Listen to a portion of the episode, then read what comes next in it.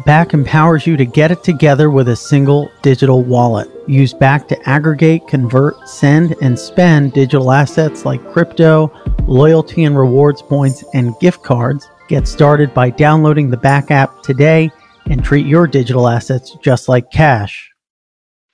And I also want to give a shout out to Kraken. With Kraken, the cryptocurrency exchange, you can instantly buy and sell over 50 of the most popular cryptocurrencies, or even earn additional rewards through their industry leading staking service. Payouts are twice a week, and you can earn up to 20% each year. Visit kraken.com now to learn more. Exodus is one of the most loved crypto apps due to its sleek design and easy to use exchange feature. Secure and manage over 130 cryptocurrencies from your computer or phone. No account registration is required. Download Exodus at exodus.com and you're ready to go.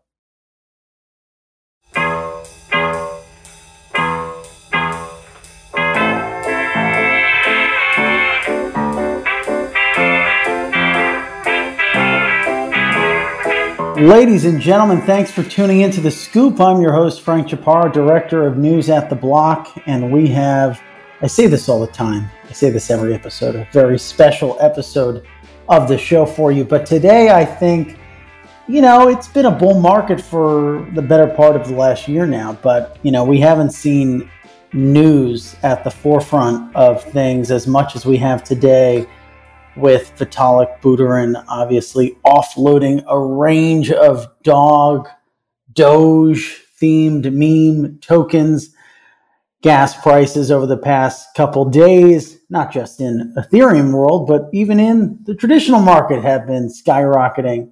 And so to kind of unpack what we're seeing and what we're excited about in DeFi and beyond, we have a luminary of that corner of the market, Vance Spencer co founder of Framework Ventures. Very excited to have him on the show. We've talked several times. I was joking before we turned on the mics. I think last time we spoke, you guys were at like a quarter of a billion dollars in AUM. And then I think I got an update at some point a couple months ago. Maybe it was four days ago. Who really knows?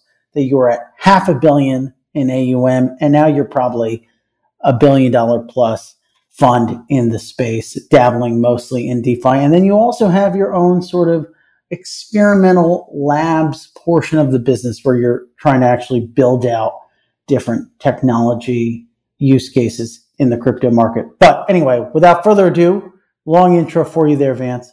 Thanks for coming on the show.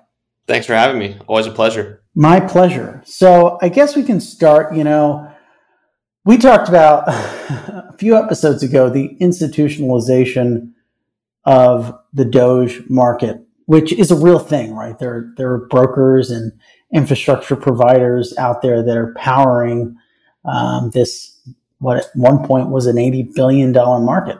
But there's also these mimic coins coming to fruition that, you know, we saw sort of Vitalik, quote unquote, pull the rug from today. But when we think about DeFi, if, if we think about even the last Cambrian explosion this past summer, has the promise sort of been diluted into just the memery that we're seeing today?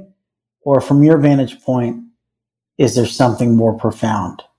I think uh, I think about it in two ways. You know, number one, a lot of these dog coins and you know, generally coins that have uh, supply that's tightly held and the fully diluted is not, you know, the circulating. These are basically financial napalm, and people are going to get roasted as they play with them. But on the other hand, you know, I think the people who, you know, poo-poo on these on these dog coins or, or these speculative coins are largely kind of rewriting, you know, a lot of their own history and coming into the space. A lot of people came into the space because they saw the promise of acquiring wealth. They saw, you know, the volatility. They saw something interesting, and speculation has always been something that's native to the space and has been the carrot, which has drawn a lot of people in. And so, you know, while I'd prefer that they hold things like Bitcoin or Ethereum, I think holding Dogecoin or Shiba Coin or, or really whatever coin you choose is a promising first step into the rest of crypto. And I think it's dilutive to the brand in the near term, but you know, onboarding people with private keys and using MetaMask and using Zapper to do these transactions, that's a net positive. And I definitely don't want to you know, basically uh, take a high horse on anybody speculating because that's just not my position and that's not what this industry is about. At the end of the day, is what's going on in the meme coin market any different? And I think Joe Weisenthal at Bloomberg wrote something to this effect. Any different from what's going on in meme stocks, right? At the end of the day, this whole market has kind of become this weird place of casino esque revelry to an extent. So, as a professional investor, how do you sort of engage with that when things are so unpredictable? Yeah, I, I, think people rush to classify things and put a reason behind things. And, you know, some things don't have explanations. Some things are just natural kind of consequences of things that have come before. And and that's how we view Doge and Shiba and et cetera, et cetera. We we have the answer to what happens when you give people a bunch of money and you lock them in their house. They're going to speculate uh, as a form of entertainment and it's a form of income generation. And I don't think there's anything wrong with coming out and admitting that. I also think there's nothing wrong with saying that you know Dogecoin and Shiba will not stand the test of time, and and you know there are things that have fundamentals behind them in crypto that will naturally capture that attention. And so we're focused on the long term. We're focused on seeding the most interesting projects. We're focused on on pushing the financial space forward in a way that's constructive. Um, and we don't have any positions in Dogecoin, and we don't have any positions in Shiba either. But you know, we we don't really think poorly about the people that do. Uh, that again, it's just not our place. It's about giving people access to financial services. And if they don't work, you know, that's kind of the other side of being your own bank or, or, or being in this ecosystem. But there are very positive things that come with it as well. Let's zoom out from Doge coins, if you want to call them that, and unpack the way you decide to approach a potential position. You're not in Doge. You haven't gotten to any of these coins. You haven't decided short. We saw um, Barry Silbert came out with his big position, his short position in Doge. So that was more for a charity thing than actual sort of on behalf of LPs or anything. What makes you decide how to like get it because the market's moving so fast.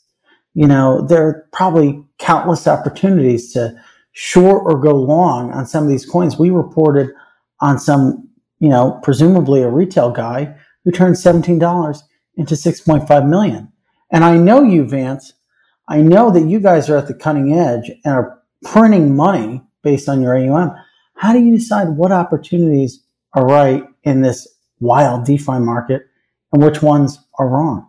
I, I think it's the same thing with athletes. Like, you know, when the, the best athletes, the game slows down. You know, it's not as fast, there aren't as many things happening. And that's, you know, exactly our plan as well. We focus on a very small subset of things. We're, we're not focused on going short Doge or going short Shiba. You know, we have a, a large active trading um, presence on the lab side, uh, which is our sister company. But you know, a lot of that is is out of the headspace of what we do on a day to day basis. You know, like our day can be spent reading Twitter, trying to short Doge, you know, chasing all these short term things, or we can meet with some of the most interesting entrepreneurs on the planet, building products in one of the fastest growing and largest markets, you know, in the world. And so that's what we focus on. Uh, and then, you know, good portfolio company support. The rest of it, to my, you know, knowledge and, and to the extent that we participate, is, is just kind of noise and it'll come and go. But the firms that survive, that make it across cycles, are the ones that have a view towards the long term. They're not the ones that are, you know, trying to go long or short Doge. I think last time we we spoke, you mentioned you talked about like the different pillars of framework. Mm-hmm. Um, so let's let's unpack how how those feed into identifying those those big trading ops. Yeah, I mean, you know, at, at our core, um, we're probably the largest customer of decentralized finance services you know that exists. And and and people sometimes they say you know it's strange that you are are a big customer of these protocols. But for us it's about speaking from the cons- perspective of, of a consumer and also being able to throw our weight around you know when when it has to be thrown around. And i and i think people ask a lot like you know who's going to be the the firm or the consortium of people that stand up to you know behemoths like you know sam or ftx or things like that and it looks a lot like Framework, who is you know participating at every level of the stack in huge size. You know, trading you know a meaningful percentage of the open uh, interest in derivatives, trading a meaningful percentage of the volume on Uniswap, being one of the larger market makers and liquidity providers on both Curve and Uniswap. And, and, and that's kind of where we realize a lot of our edge. Uh, you know, is not only being able to be someone's largest investor, largest trader, largest user, but having an eye for you know what's fluff versus what's real, like what's working versus what's not, and ha- and how long is it going to take to rectify. And so that's a major pillar of, of what we do is, is basically our labs offering. And then on the venture side, you know, just about Michael and I having a close circle of people that we trust that vet projects that we can understand, you know, what are the real trends in the landscape and, and betting big on those. Like for our first fund, um, there were times where we were betting 17, 18, 19% of the fund on single projects. And I, I just don't think you see that in very many venture firms. And that alignment of incentives via concentration is you know kind of the third pillar of what we do. And so you know it's it's uh it's about being good stewards of the space. It's about looking for grand slams. And and for us it's about being ethereum first. Um, and i don't i think that's something that is in short supply you know these days. What do you think the way you think about the firm is almost like an arbiter of what is bullshit and what is not bullshit in a way so what is what is bullshit right now in DeFi and what isn't? What's the number one thing that you think is fluff? The number one thing you think is underrated or not being talked about enough? Yeah. So, I, so the new kind of era of uh, DeFi is changing very rapidly. We had like version 1.0, which is basically, you know, X times Y equals K, very rudimentary borrow lend, very rudimentary swap functionality. And the space is now kind of going through, you know, its 2.0 evolution where things like capital efficiency really matter, cash flows really matter. You know, it's not just about a game of token economics and and you know user incentivization, but there has to be real meat there. And so the things that I think are going to be kind of this next generation of of you know real importance, you know, number one, as I mentioned, capital efficiency. I see things like Uniswap v3 where they are doing, you know, as much volume as they were on V2 with a tenth of the capital. And it's just clear that, you know, this is going yeah. to be, you know, a, a huge transformation, both of the Uniswap protocol and of the underlying LPs. And that's just going to take, you know, the next three or four months to play out. The next thing, you know, of course, is is layer twos.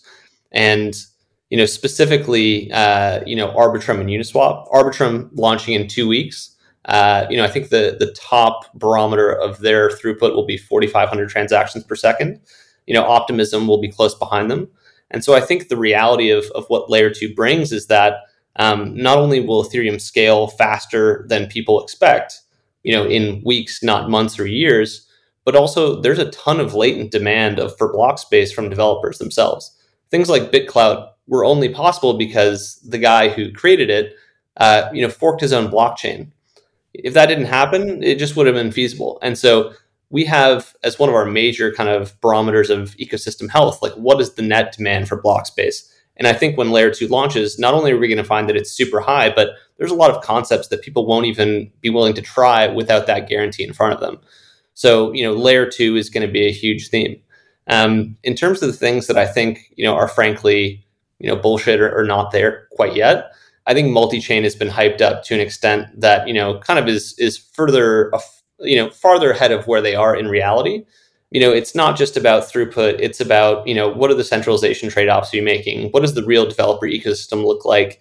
And a lot of those things you can't buy. It doesn't matter how much money you have, if you run an exchange, if you're a prominent social media personality, but you know the things that are native to Ethereum. You know, if you go to DevCon in Osaka two years ago there's Vitalik Buterin on stage banging a Japanese drum and 4,000 developers dancing in the aisles of this conference hall.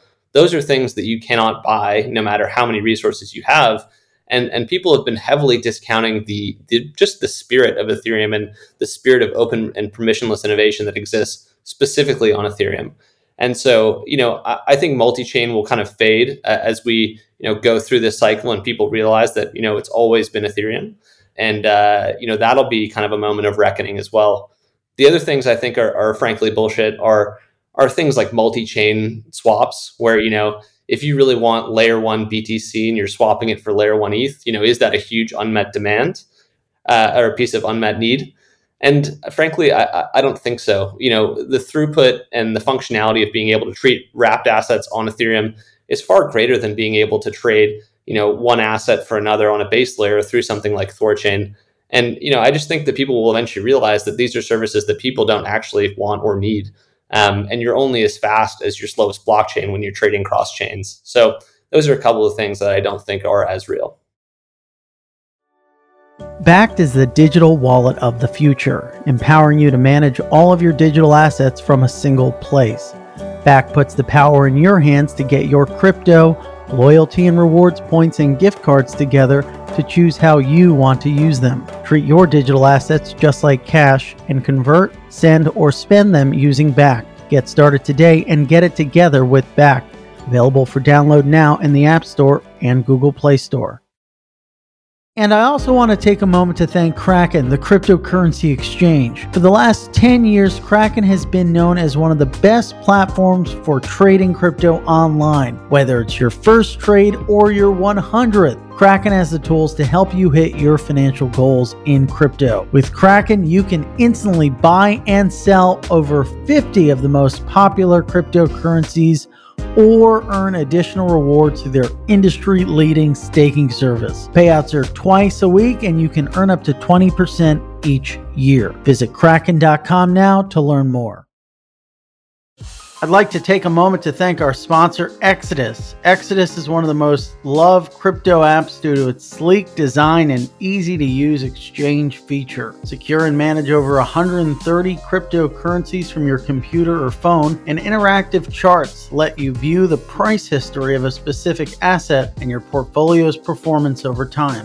Sync your wallet across multiple devices to access your funds from anywhere. And maybe the best part, Exodus is integrated with Trezor hardware wallet, making advanced security easy for everyone. Download Exodus at exodus.com today.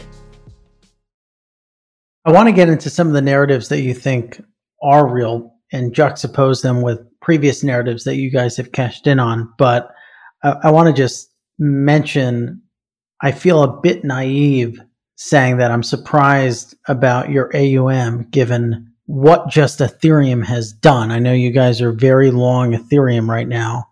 So it kind of makes sense, right? When we went, you know, we've gone from a thousand to four thousand. So it makes sense that we've seen sort of that parallel in what you guys are overseeing, which raises a very important question, which I'd be remiss not to ask. And my colleagues, when I told them you'd be on the show, also were clamoring for me to ask, which is, are we near the top? uh, no, I mean not by almost any you know measurable standard. We we've been talking to a lot of uh, institutional allocators, um, you know, from some of the biggest banks in the U.S. to some of the largest fund of funds to some of the largest hedge funds the resounding you know sense that that I get is that people are underestimating the amount of capital that's coming off the sidelines, probably by one to two orders of magnitude. And so, you know, I think now the question is, what are the narratives that will that will keep crypto carrying forward? I'm I'm not a gigantic you know Bitcoin fan, and, and I think a lot of that rationale comes from the fact that many people. Sorry, don't, I don't I don't want to interrupt your train of thought there, Vance. But when you say there's an underestimating of the amount of capital of one to two orders of magnitude? Are you talking specifically about ETH or crypto overall? I, I think crypto overall, but it, but in the context of institutions, sure. you know, there's only kind of uh, two that are lindy enough or that are kind of in their right stage of maturity for them to be considered, you know, institutionally investable assets. The thing that people forget Fair about enough. institutions is that it's just a bunch of people that work there and they need to justify this is decision to their bosses. They don't want to look weird suggesting things. And so there's a good amount of kind of de-risking at the career level when things are discussed at an institutional level. And so ETH and Bitcoin are, are pretty much, you know, what's on the menu for this bull run. Then it comes down to, you know, what is the mixture of the allocation, you know, between Bitcoin and Ethereum.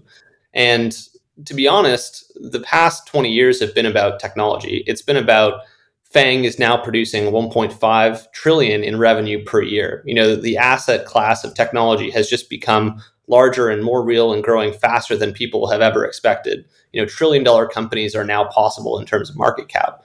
And so when these institutional allocators look at crypto, you know, they look at Bitcoin and they see a lot of cascading assumptions that you have to believe, you know, inflation, you know, things like gold are a good inflation hedge. Bitcoin is a comp to gold. You know, there's a lot of things you have to believe.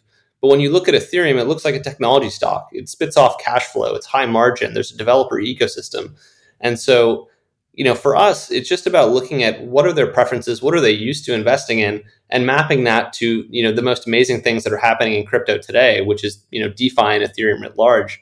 And it just seems like, you know, we're nowhere near a top in terms of Bitcoin or Ethereum, but the Ethereum story has a lot more to be told in uh, a, a, world where there's not hyperinflation or there's not all these crazy things happening uh, than Bitcoin.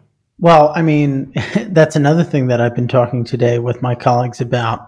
When you look at the price of Bitcoin, given these inflation numbers, this narrative that it's supposed to act as some sort of hedge, and that's the thing that's getting all of these institutional investors on board. It's almost like that narrative, and I might get attacked for this but hopefully the Bitcoiners aren't listening to this episode. They'll see Vance and they'll they'll move right on. Maybe that's not the case. But if you look at the Ethereum narrative, this idea that you're going to be able to build a new financial ecosystem, a new Wall Street on top of this decentralized network, that might be a narrative that might have more sticking power, given what we're seeing relative to the Bitcoin world for institutions. Uh, yeah, I, I think that's correct. Um, you, you just have to be a certain type of person or be in a certain type of mind space to invest in Bitcoin. And you know, days like today, where the inflation print is super high and Bitcoin is flat to down, you know, you you basically get a limited number of mulligans until you have to reassess the story. And you know, cryptocurrency and, and Bitcoin in particular is is uh, very flexible in terms of whatever their you know narrative of, of the day or month is, uh, and they're also flexible in terms of you know you know maybe it didn't perform today, but you know maybe in the future it might kind of do better with inflation.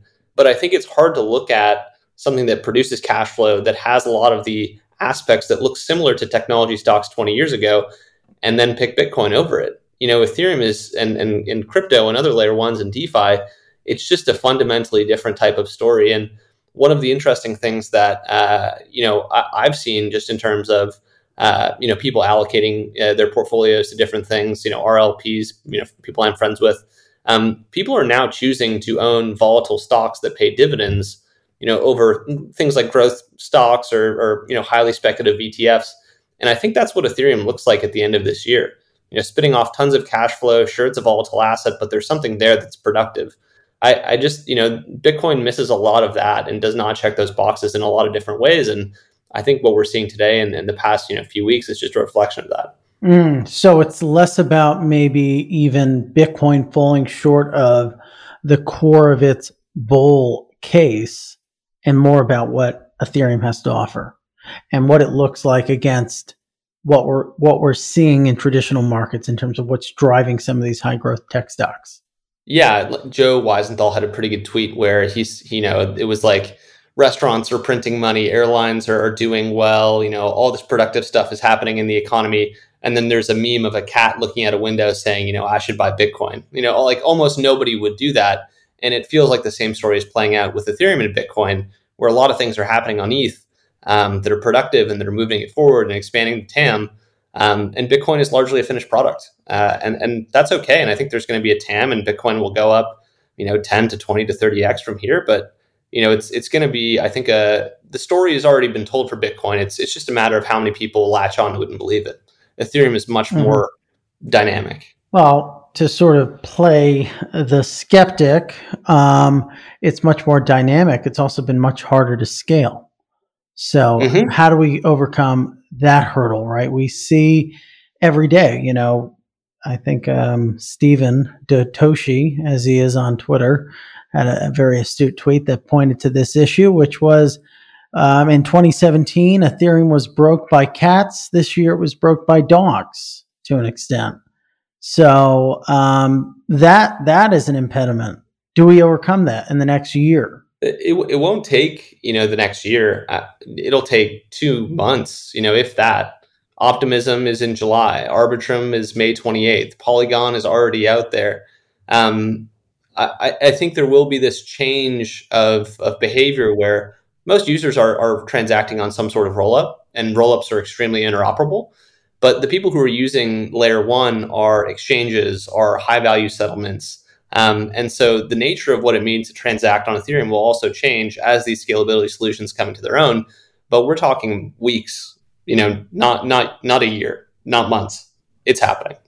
We talked about why the top isn't in for Ethereum.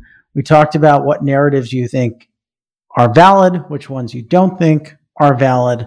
You guys made a name for yourself probably a year ago on oracles and derivatives, which you made a lot of money on.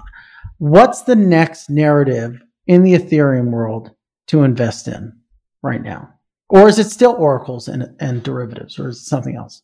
So there are things that are not possible today on chain just because the latency isn't isn't uh, low enough. It's not fast enough. Things like options, you you cannot build that on chain.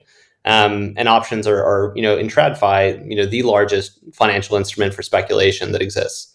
And so that will come and, and those will be big. But, you know, if you look at the, the volume on these decentralized futures exchanges, both perps, which you pay a daily funding rate, and quarterlies, where, you know, you're buying a, a specific date in the future asset, you know those have very little uptake so far. And that's again because the latency is not low enough. It's not fast enough. It's extremely dangerous to price these things when you're operating with you know 13 trend or 13 second block throughput and so you know when you see l2 launch you're going to see the fees come down you're going to see these things be faster more liquid cheaper and you know if you were to drop yourself into crypto without not without knowing anything about it and someone told you to point to the profit centers, you would point at the perp exchanges, the quarterly exchanges, the futures exchanges. And that is the next kind of area that crypto will go off and eat.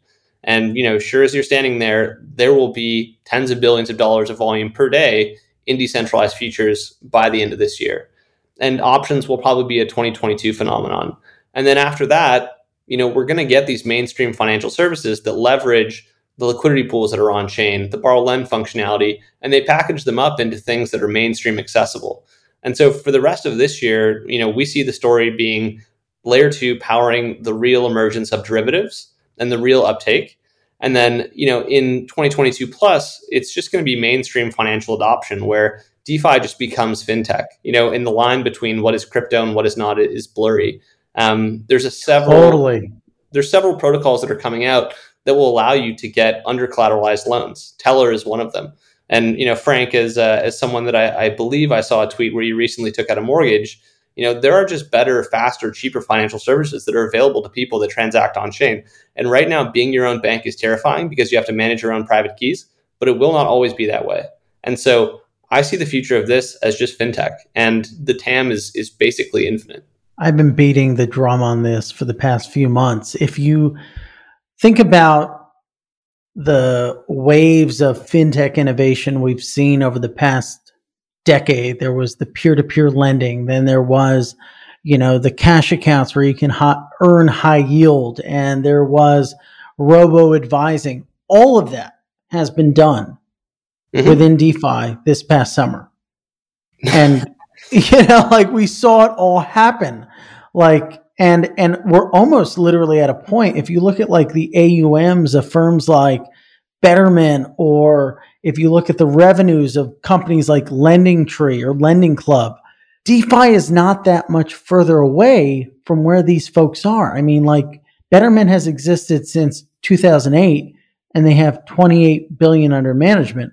You know, what's what's the perfect robo advice analogy for the DeFi world? You look at something like YFI. I mean, what, what how much is locked into that? We're, we're, talking over a billion after a year or Five less. billion, actually. Five and a half billion. So we're literally a fourth of what we we have with these so-called. I mean, they're not so-called. They're robo advisors, whatever you want to call them. And I don't know. It's just nuts to me. Like I don't understand how you can be at any fintech firm or with any within any bank and not see that and get scared shitless. Uh, we're basically speed running all the development that's happened in fintech over the past 20 years.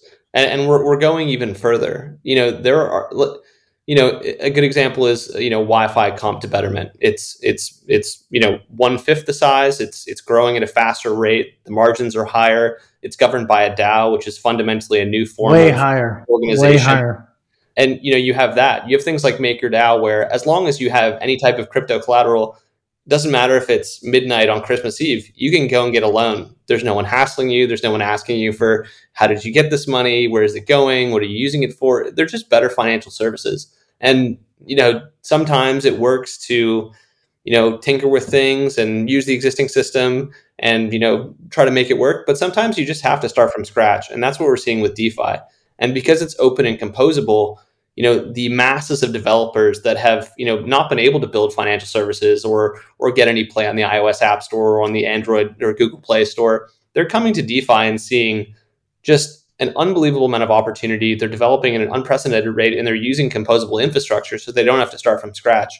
And that is really what's powering the speed running. Um, and it's only going to continue. Yeah. And it's not just retail folks who probably have seen I mean, we talk about this all the time at the block. Like, you know, I was a Wealthfront client for how long, making from 2% APY to now 0.1. I mean, it's insane. You you can see why people want to sprint away from quote unquote traditional fintech.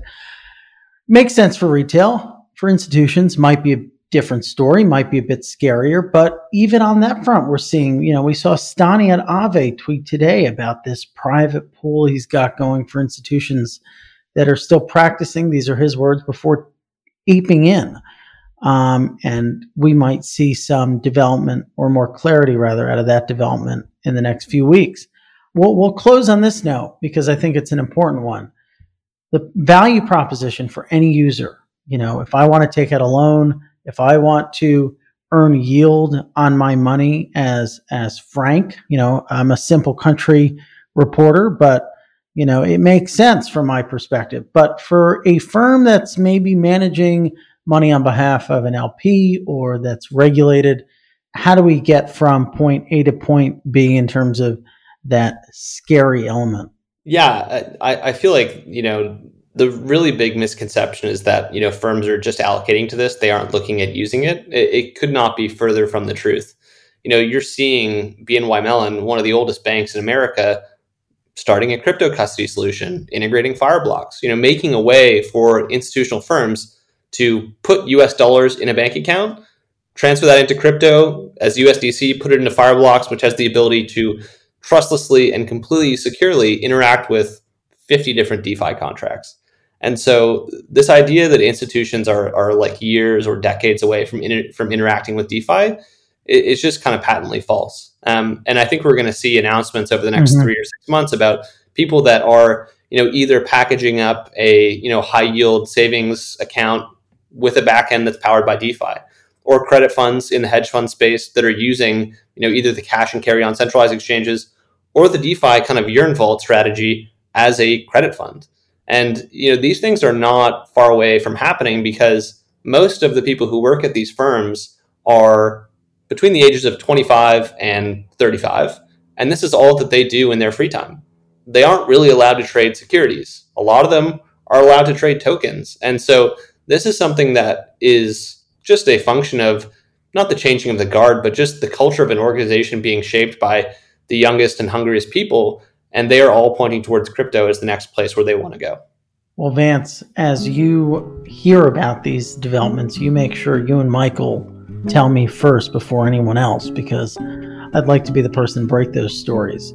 This was a great episode. This was one of the most energetic, exciting, interesting episodes of the scoop we've had in the past few weeks. Thanks for coming on. You're a gentleman and a scholar, Frank. Thank you. I try to be. I try to be. I hope I you know, I try to ask some tough questions, keep you on your toes. Appreciate it. We'll have you on again soon. Thanks so much. Amazing. Thanks, Frank.